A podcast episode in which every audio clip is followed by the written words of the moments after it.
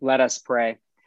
Gracious God, we thank you for the great gift of being able to study scripture together. And as we come together to study your holy word in the second chapter of the book of Daniel, we pray that we would learn something new about what it means to be faithful to you and to serve the kingdom of God. It's in Christ's name that we pray. Amen.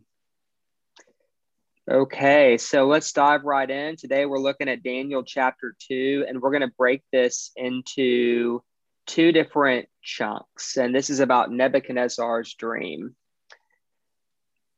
In the second year of Nebuchadnezzar's reign, Nebuchadnezzar dreamed such dreams that his spirit was troubled and his sleep left him. So the king commanded that the magicians, the enchanters, the sorcerers, and the Chaldeans be summoned to tell the king his dreams. When they came in and stood before the king, he said to them, I have had such a dream that my spirit is troubled by the desire to understand it. The Chaldeans said to the king in Aramaic, O king, live forever. Tell your servants the dream, and we will reveal the interpretation. The king answered, This is a public decree if you do not tell me both the dream and the interpretation, you shall be torn limb from limb, and your houses shall be laid in ruins. But if you do tell me the dream and the interpretation, you shall receive from me gifts and rewards and great honor. Therefore, tell me the dream and the interpretation. They answered a second time, Let the king first tell his servants the dream, and then we can give the interpretation. The king answered, I know with certainty that you are trying to gain time because you have seen that I firmly decree. If you do not tell me the dream, there is but one verdict for you. You have agreed to speak lying and misleading words to me until things take a turn. Therefore, tell me the dream, and I shall know that you give me the interpretation. The Chaldeans answered the king, There is no one on earth who can reveal what the king demands. In fact, no king, however great and powerful, has ever asked such a thing of any magician or enchanter or Chaldean. The thing that the king is asking is too difficult, and no one can reveal it to the king except the gods, whose dwelling is not with mortals. Because of this, the king flew into a violent rage, and he commanded all the wise men of Babylon to be destroyed. The decree was issued, and the wise men were about to be executed and they looked for Daniel and his companions to execute them. Then Daniel responded with prudence and discretion to Arioch, the king's chief executioner, who had gone out to execute the wise men of Babylon. He asked Arioch, the royal official, Why is the decree of the king so urgent? Arioch then explained the matter to Daniel. So Daniel went in and requested that the king give him time and he would tell the king the interpretation. Then Daniel went to his home and informed his companions, Hananiah, Mishael, and Azariah, and he told them to seek mercy from the God of heaven concerning this mystery, so that Daniel and his companions, with the rest of the wise men of Babylon, might not perish. Then the mystery was revealed to Daniel in a vision of the night, and Daniel blessed the God of heaven. Daniel said, Blessed be the name of God from age to age, for wisdom and power are his. He changes times and seasons, disposes, deposes kings, and sets up kings. He gives wisdom to the wise and knowledge to those who have no understanding. He reveals deep and hidden things. He knows what's in the darkness, and light dwells with him. To you, O God of my ancestors, I give thanks and praise, for you have given me wisdom and power, and have now revealed to me what we asked of you, for you have revealed to us what the king ordered. Okay, so let's go ahead and stop there. That's the first half of Daniel chapter 2. And I just want to name a few things. First, basically, Nebuchadnezzar has a bad dream. He summons all of his wise men, enchanters, all the miracle workers, and basically says, You need to tell me what the dream was and the interpretation. And just to name the obvious, um, not only is this unreasonable, um, it is humanly impossible. And of course, that is the whole point of the chapter that this is a humanly impossible task. And the fact that Daniel is going to be able to do this thing reveals that it is God in heaven who is at work. But just to kind of give you a metaphor, this would be like going to a psychic, um, which, to be very, very clear, as a priest, I do not recommend. This is not something that the Episcopal Church, you know, applauds. But if you were to go to a psychic and say, "So, what am I thinking now? What am I thinking now?" Um, this is kind of what um, the king of Babylon is doing. He is giving the wise men a very impossible task and it's like feast or famine. If you don't do it, you're going to be executed. If you do do it, you're going to receive lots of praise and honor. And so obviously they can't do it. And the king flies into a rage. And so he basically gets his chief executioner, a guy by the name of Arioch, to kind of go and follow through with what he said he was going to do. And just to kind of like let you know, it's possible that Nebuchadnezzar knew that he was being completely unreasonable. But we see in verse 8, right? The king answered, I know with certainty that you're trying to gain time because you see I have firmly decreed. You know, even in today's world, um, rulers tend to have a lot of pride and ego, and they don't really like to go back on what they said they were going to do because it makes them look weak. But this was especially true in the time of ancient kings. Like once a king said something, even if he knew it was the wrong move, there was too much shame and weakness involved in going back on your word. So it's very possible that Nebuchadnezzar was like, oh my gosh, I'm making a horrible mistake. I'm executing all these people for nothing. But because he had said it publicly, his shame and honor prevented him from going back on his word. And so he has to get Arioch, the royal official who's the chief executioner, and, you know, I've never met a chief executioner, but I imagine these are not nice guys. Um, this is like the main hitman for the mob.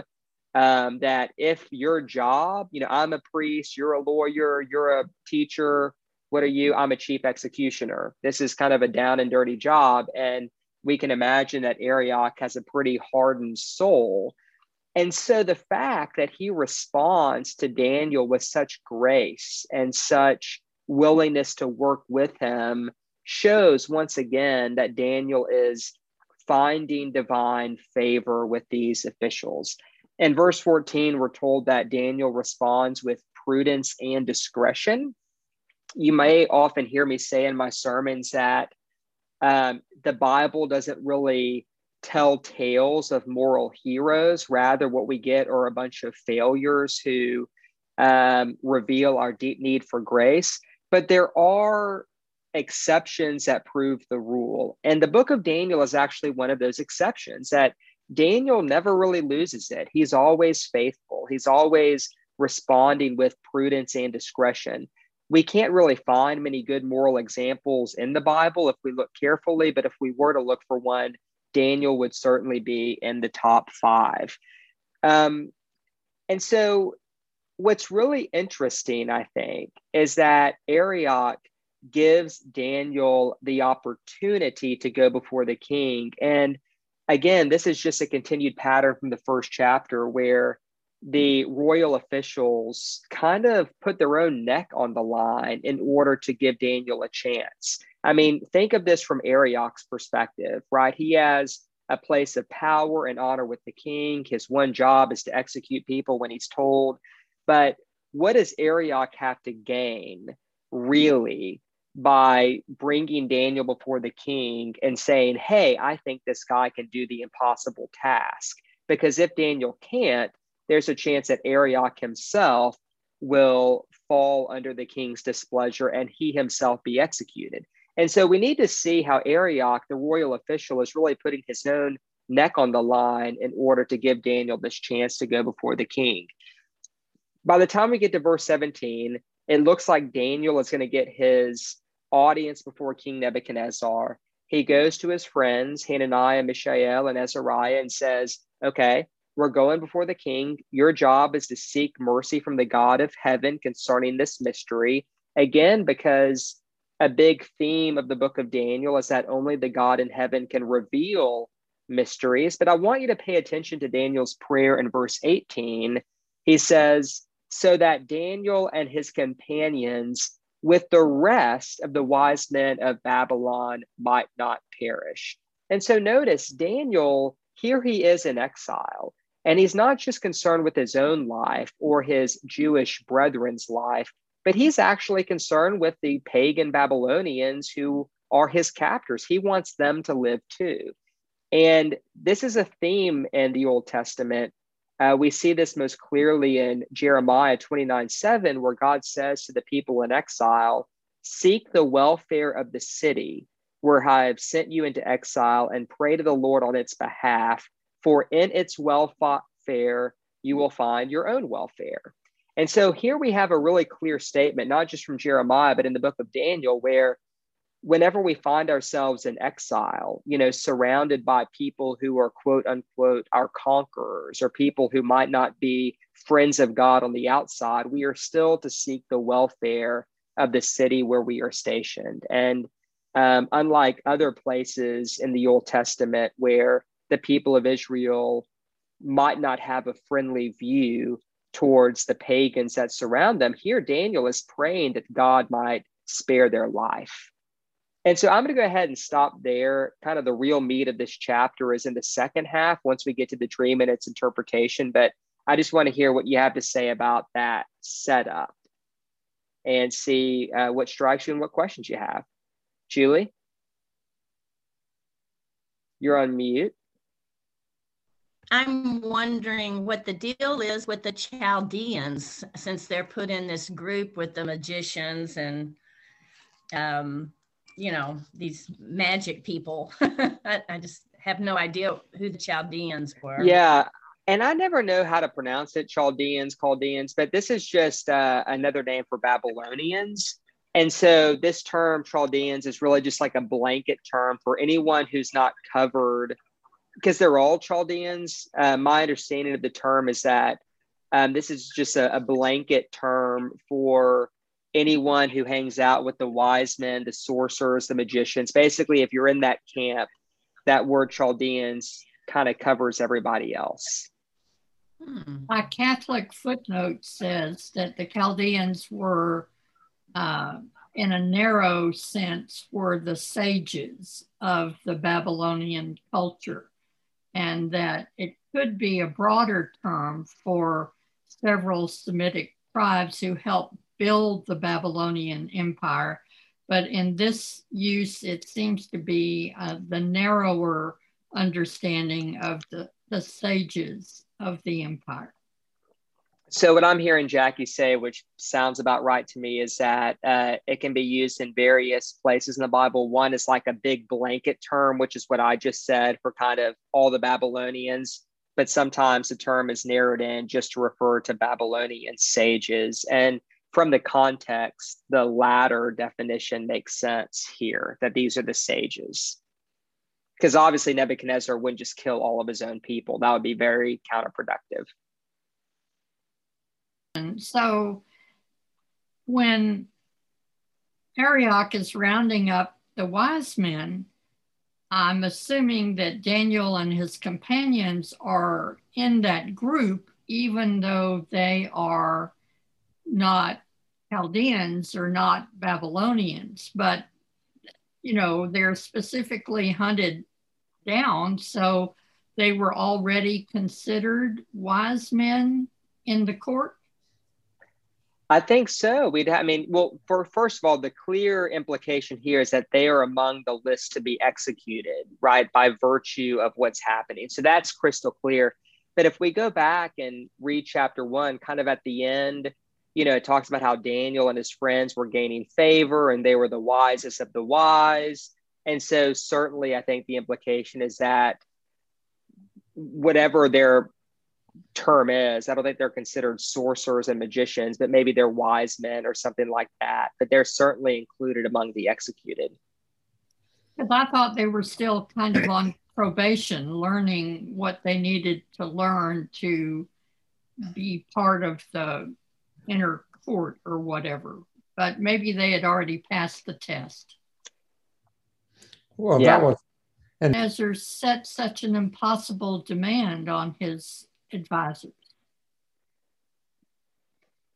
I mean, I, I don't I don't know uh, and I welcome y'all's. I mean, all we have is the text. I kind of have two angles from which I can I can answer that. One is that I think that the dream was really that troubling, and once we get to the dream here in a bit for the second half, we can kind of see why the dream was so troubling. But I think the dream was really that troubling, right?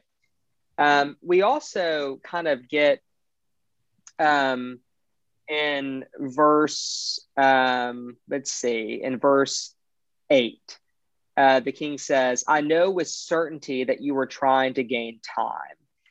Uh, one of the things we can also read into that is that, I mean, this is the day where like people just flatter the king and and I mean, part of the biblical understanding is that these magicians and sorcerers, much like the Egyptian sorcerers and magicians, don't actually have any power. So, one is that the king of Babylon you know, like might actually know that these people can't actually do what they claim to do. I mean, they don't actually have any real power or magic, and maybe he's a little tired of being lied to and, and fed flattery by people in the court. So that's another interpretation. But the other is that, like, this is kind of what like madmen do when they're dictators. I mean, right? I mean, like, this is what we know from history that uh, I, I, mean, I can't speak to King Nebuchadnezzar's character, but I can say this was a world where when you're in charge, you know, you rule with power and you get your way. And sometimes, like, the best way to make a statement is to execute a lot of people. And, um, you know, that still happens in the world today in some places uh, with some leaders who have that authority. Yeah, Brett? The second sentence in this talks about his sleep had left him. He might have been also terribly sleep deprived, and you do all sorts of crazy things when you're sleep deprived. Absolutely. I mean that that, that and that's just a, a scientific fact, right? You're more likely to do something insane when you're sleep deprived than when you've been, you know, well rested. That's a great angle. Say real quick, uh, in my Bible, the New International Version, instead of Chaldeans, it said astrologers. It didn't even say Chaldeans. So, so that would be yeah, that would be an that would be uh, uh, an interpretation that assumes a second translation, right? That that would be an interpretation of like sages, and so even though there's little chance that the Hebrew says, or the Aramaic or whatever it is, says astrologers, that that's probably there uh, because they assume that the word Chaldean refers to that more narrow definition. They probably chose to translate it that way.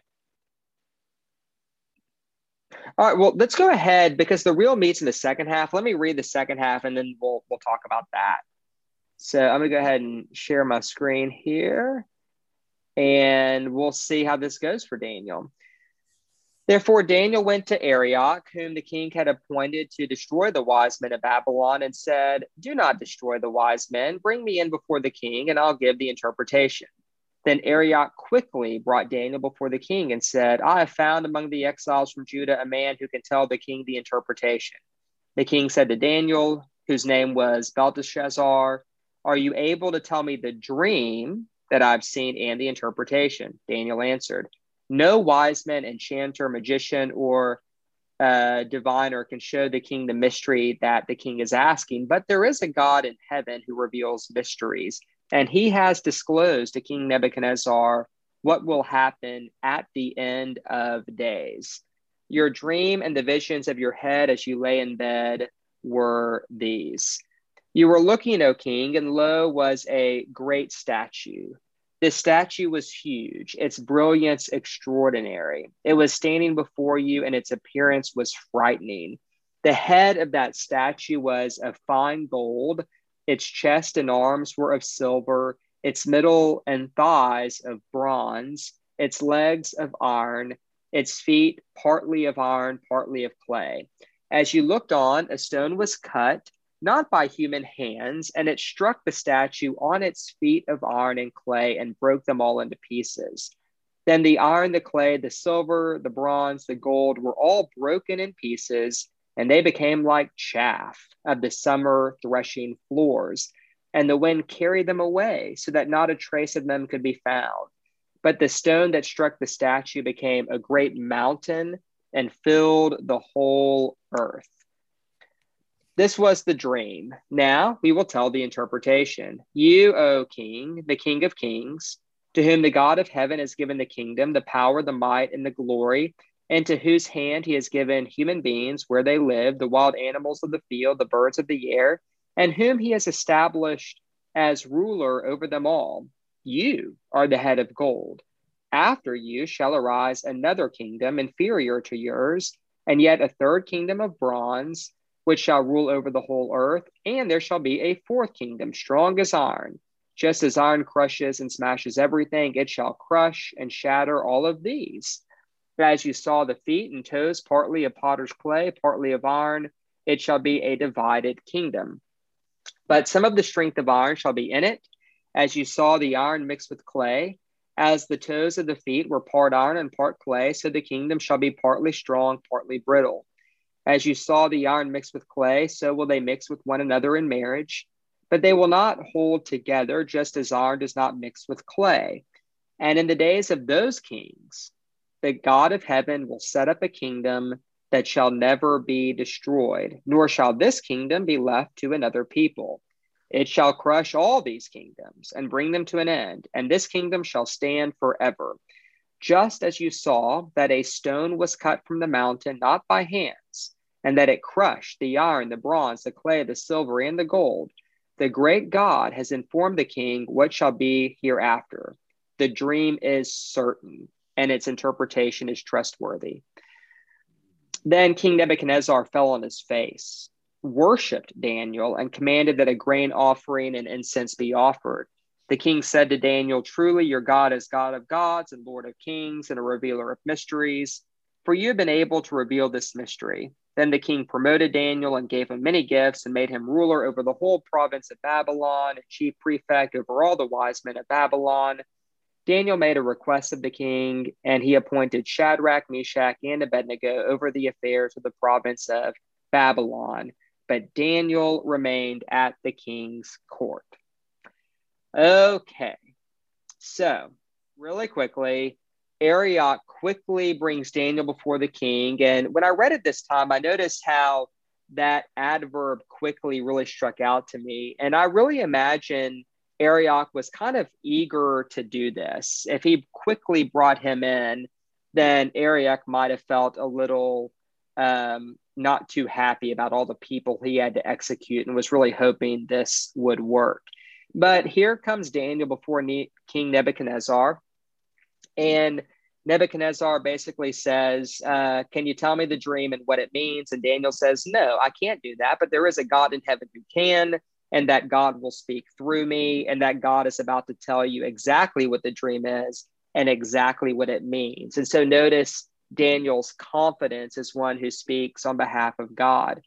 And so basically, the dream is that there's a great statue. It's a big, massive statue. It's got a gold head and silver arms and bronze thighs and legs that are made of both iron and clay. And then out of nowhere, there's a big stone that strikes the statue on the feet and basically breaks everything into pieces. You've got this statue made of different elements and the stone breaks them up. That's the dream. And then Daniel says, here's the interpretation. Um, Daniel acknowledges by saying that the God of heaven has given the kingdom to Nebuchadnezzar. Now, the reason that's important is for Jews living in exile, what Daniel is essentially saying is that Nebuchadnezzar is ruling right now that Israel has been conquered as an act of God's providence, that Nebuchadnezzar's rule and the exile of Babylon is not an accident, it's not an oops, that it is the God of heaven who has given Nebuchadnezzar this authority, even the authority to carry the Israelites into exile. So that would have been a tough pill for everyone to swallow, but that is Daniel's message that any authority, including that of Nebuchadnezzar, comes from God. But just as Nebuchadnezzar might be tempted to, you know, get really inflated and feel some pride about that, um, then we have like this stone that's going to crush the whole thing and these other kingdoms. And so essentially, um, this dream is somewhat of an allegory. So the great statue, this is a series of worldly kingdoms. And we know from history that these kingdoms came one after the other. That after the Babylonians conquered uh, Israel, there was the Persians, the Assyrians, the Greeks, the Romans. Um, that kingdom after kingdom came, and the people of Israel had different overlords.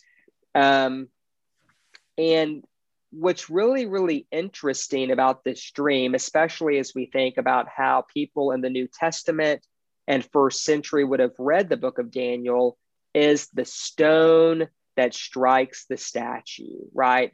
The stone that breaks all these kingdoms apart. So think about that, for instance, in light of Matthew 21, verses 43 through 44, where Jesus says, Therefore, I tell you, the kingdom of God will be taken away from you and given to a people that produces the fruits of the kingdom. The one who falls on this stone will be broken to pieces, and this stone will crush anyone on whom it falls. So you better believe that Matthew, when writing this, had the book of Daniel in mind and Nebuchadnezzar's dream.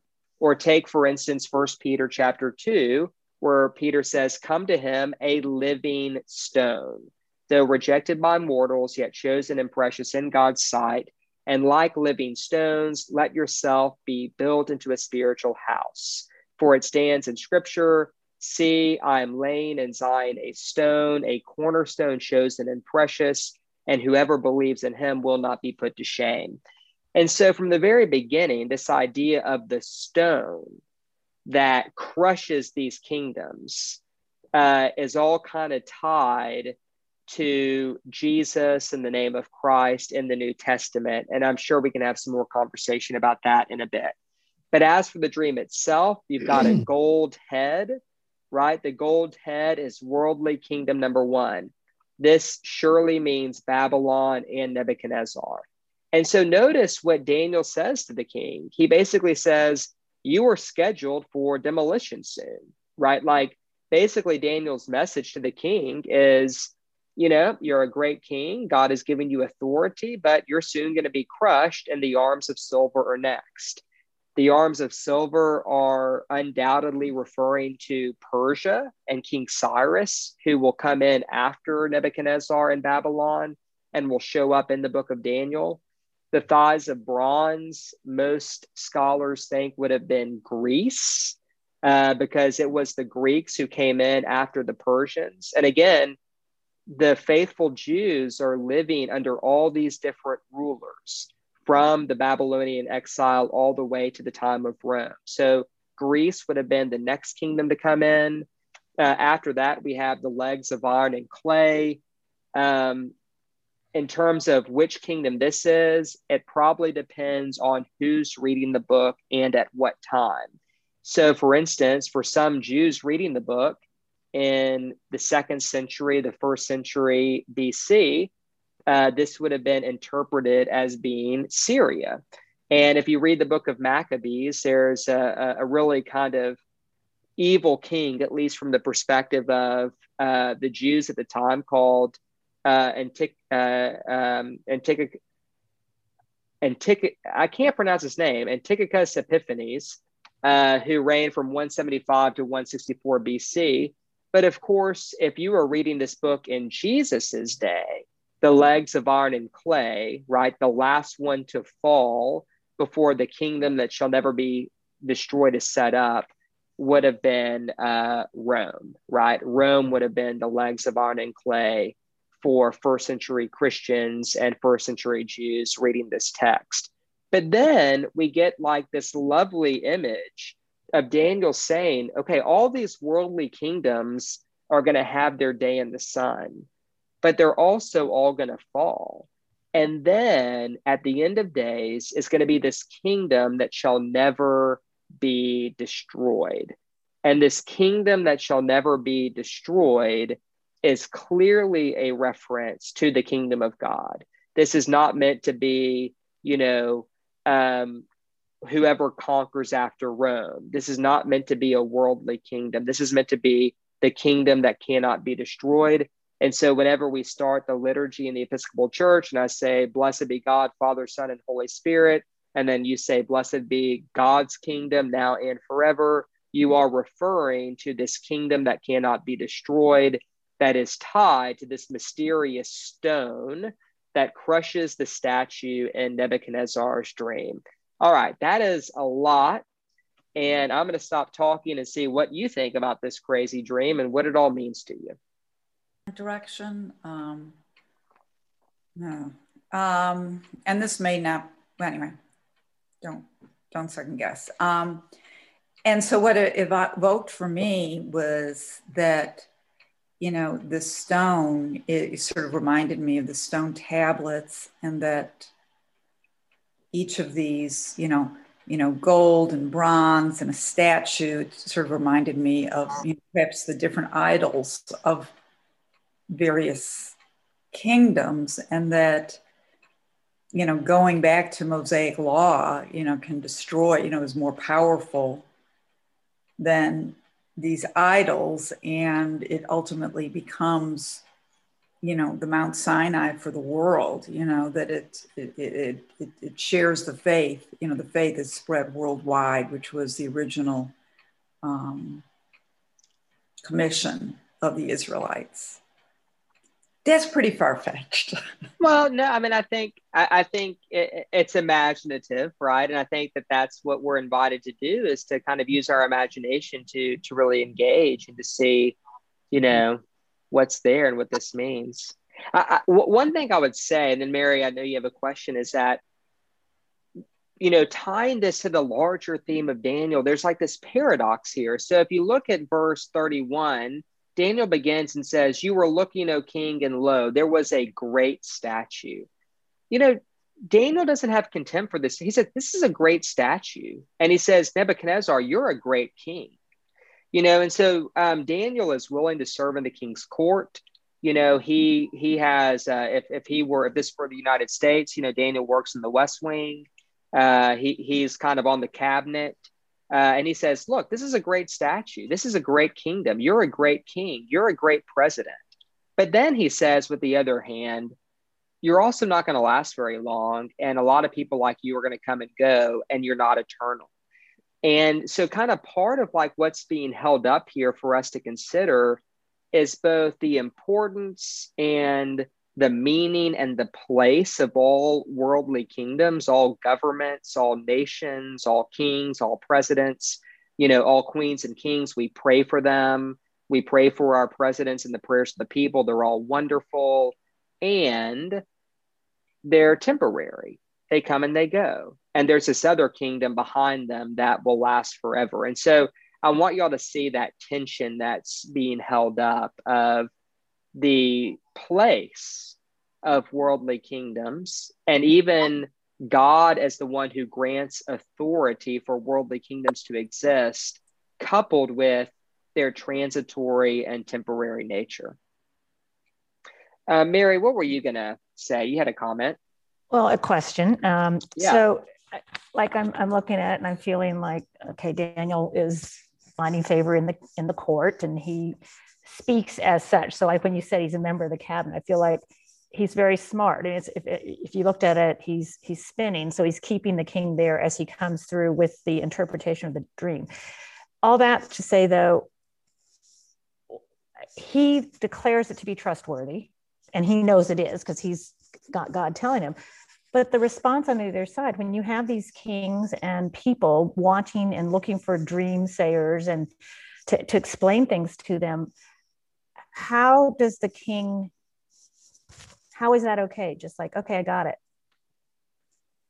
Uh, on on nebuchadnezzar's part? Yeah and in general yeah like like well, you well, give it an interpretation. What how do you know it's the true one? Daniel well, knows it is. Is it because he's included nebuchadnezzar as being a great king given the power by god i mean is it well, I mean, that's a great question. And I think that I think the reason that Nebuchadnezzar knows it's the truth is really for, well, first of all, Daniel actually tells him what the dream is, right? So he's given this impossible task. Daniel doesn't say, hey, give me a hint. Like, did it involve statues? Like, there's none of that. He says, this is the dream. And he doesn't even say, is that right? Then he goes, this is the interpretation. So that's that's a clear sign. But the other Mary, and this is what's so amazing, is that what Daniel tells him is awful news. Right. So if I were going to make this up, if I'm like trying to save my own neck, I'd say, Nebuchadnezzar, uh, what the great statue means is that you're the best king ever and there's going to be these other kingdoms coming and uh, you're going to crush them because you're so awesome and no one's better than you nebuchadnezzar and you're going to live forever and then hope that nebuchadnezzar's flattered and say okay i can now sleep my anxiety is gone. And john why don't you go ahead and be promoted in my kingdom? Because you gave me good news. But the news that daniel gives is awful. He says your time's up right? Like I'm telling you the dream, you're a fine king, but someone else is going to come in and Babylon's not going to live forever.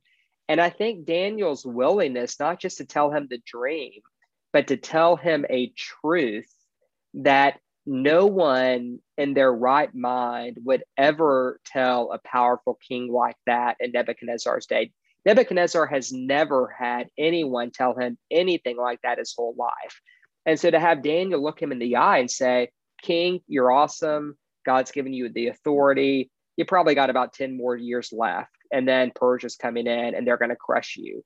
I think that he was so overwhelmed, not just by Daniel's knowledge of the dream, but by his willingness to tell him the truth.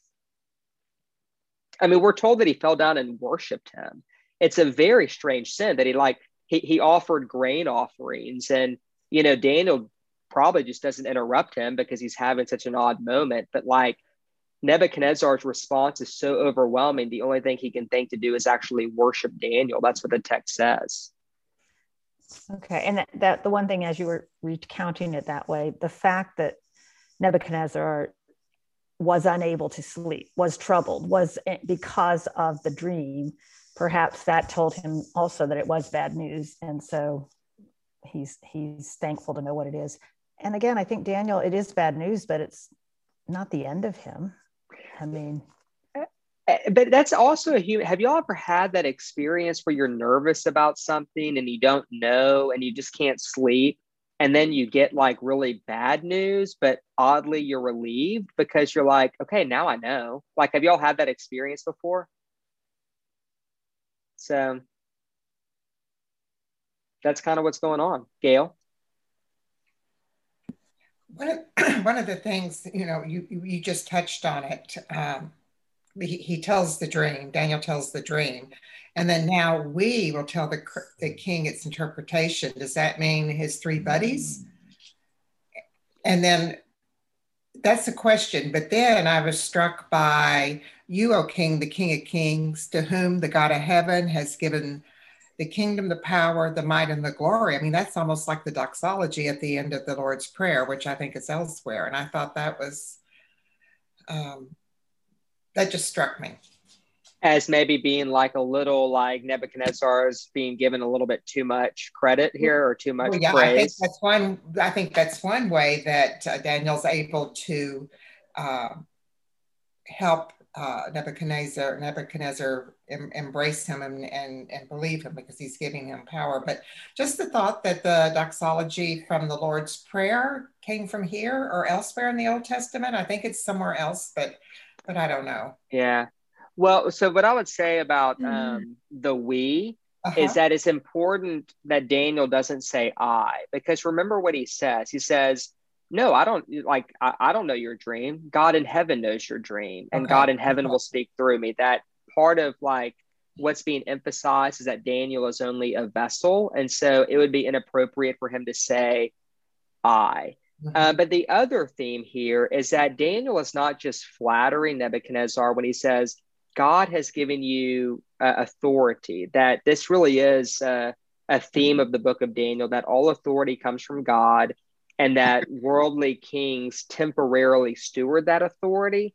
And it's also tied to Genesis chapter 2, where God gives humanity dominion over the earth. And we can, you know, have a conversation as to what that means uh, and the theological difference between dominion and domination. But we also see this whenever Jesus stands before Pontius Pilate and Pilate says, Hey, don't you know that I have power to crucify you? And Jesus says something very similar. You would have no power over me unless it had been granted from God above. And Jesus, in that same moment, is saying something very similar to Daniel, where he says, All authority comes from God. You do have authority right now as a worldly king, but that authority is both limited and temporal in its scope and under the authority of this greater kingdom that can't be destroyed. Okay. My Bible had a note saying that we referred to all the friends because they prayed with him. He did not gain his wisdom by himself, but they were part of helping him gain the wisdom from God.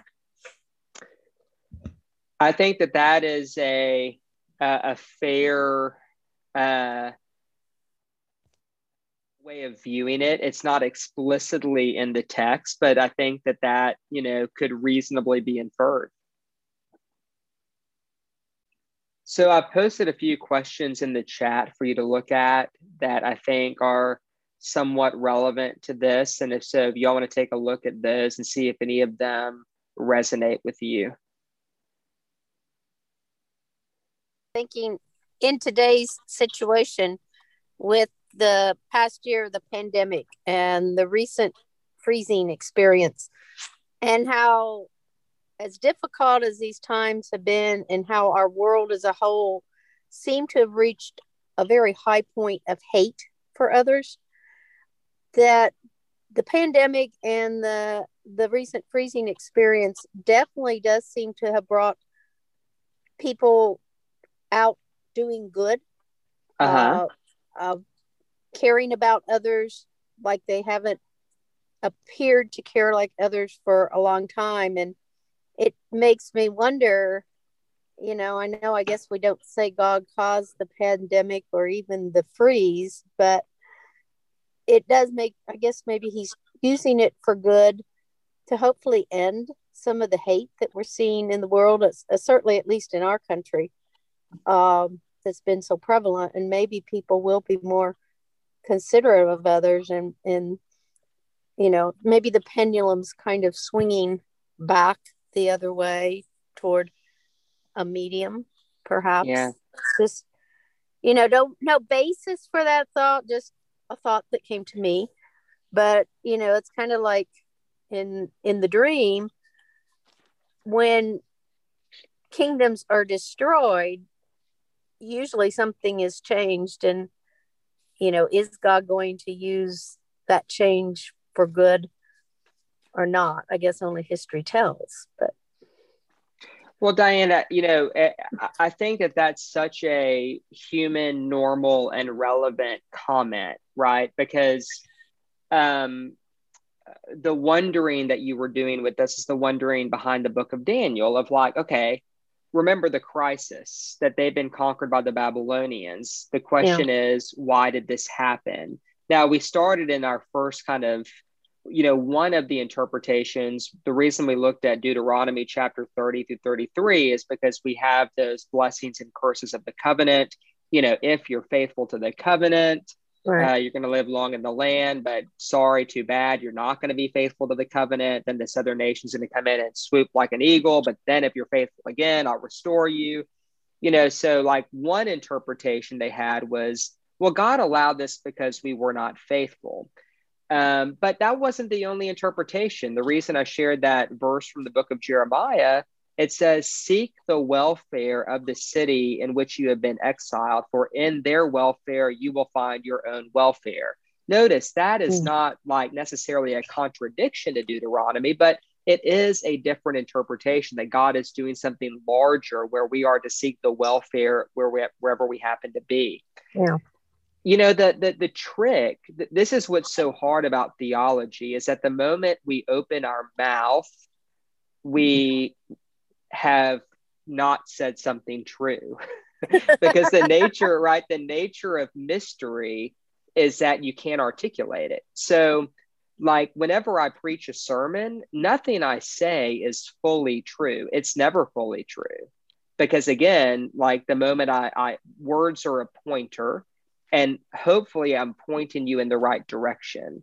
Uh, and certainly, some people use words and they'll point you in the wrong direction. But even the best words, the best pointers, are just pointing us towards a mystery.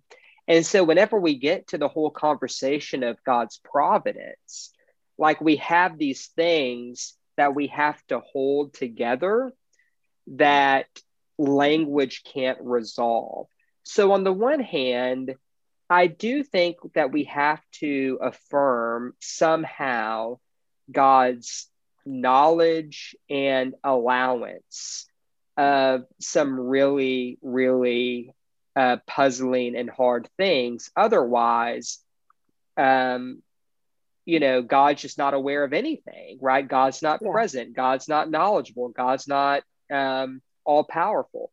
But on the other hand, if we're too quick to like iron out all the painful rough edges to say, well, you know, God caused the pandemic so that we can all learn our lessons, so that we can make, you know, then we actually don't look at the experience uh, of senseless suffering from some people's perspective, where people have died, where people are yeah. lonely, where their marriage has fallen apart. So, uh, so we kind of have to like hold this tension of God knows, God allows, God grieves, God has a plan, and yet we can't open our mouth and say too much about what that is because God also weeps, heals, and is deeply compassionate with the suffering that we're all experiencing in the world.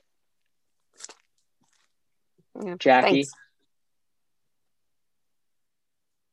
I'm going to state what seems to me the obvious answer to question two. If you're going to fall down and worship these people, Daniel and his friends, you're going to try to appease their God by heaping honors upon them and promoting them and and hoping that their God notices what a good guy you were in recognizing them. Yeah. So the question, if you're not looking, is you know why would Nebuchadnezzar fall down and worship Daniel and his friends? And uh, I think Jack, what I'm hearing you say is, well, clearly the God of Israel, whoever their God is, uh, has a little bit of power. You know, unlike his own sorcerers, um, um, uh, Daniel's God can name what the dream is and tell you what it means. And so Nebuchadnezzar wants to be on that side. And if you read the book of Daniel, um, which clearly we're going to do, that is where Nebuchadnezzar goes. One way or another, he uh, seeks to be on God's side.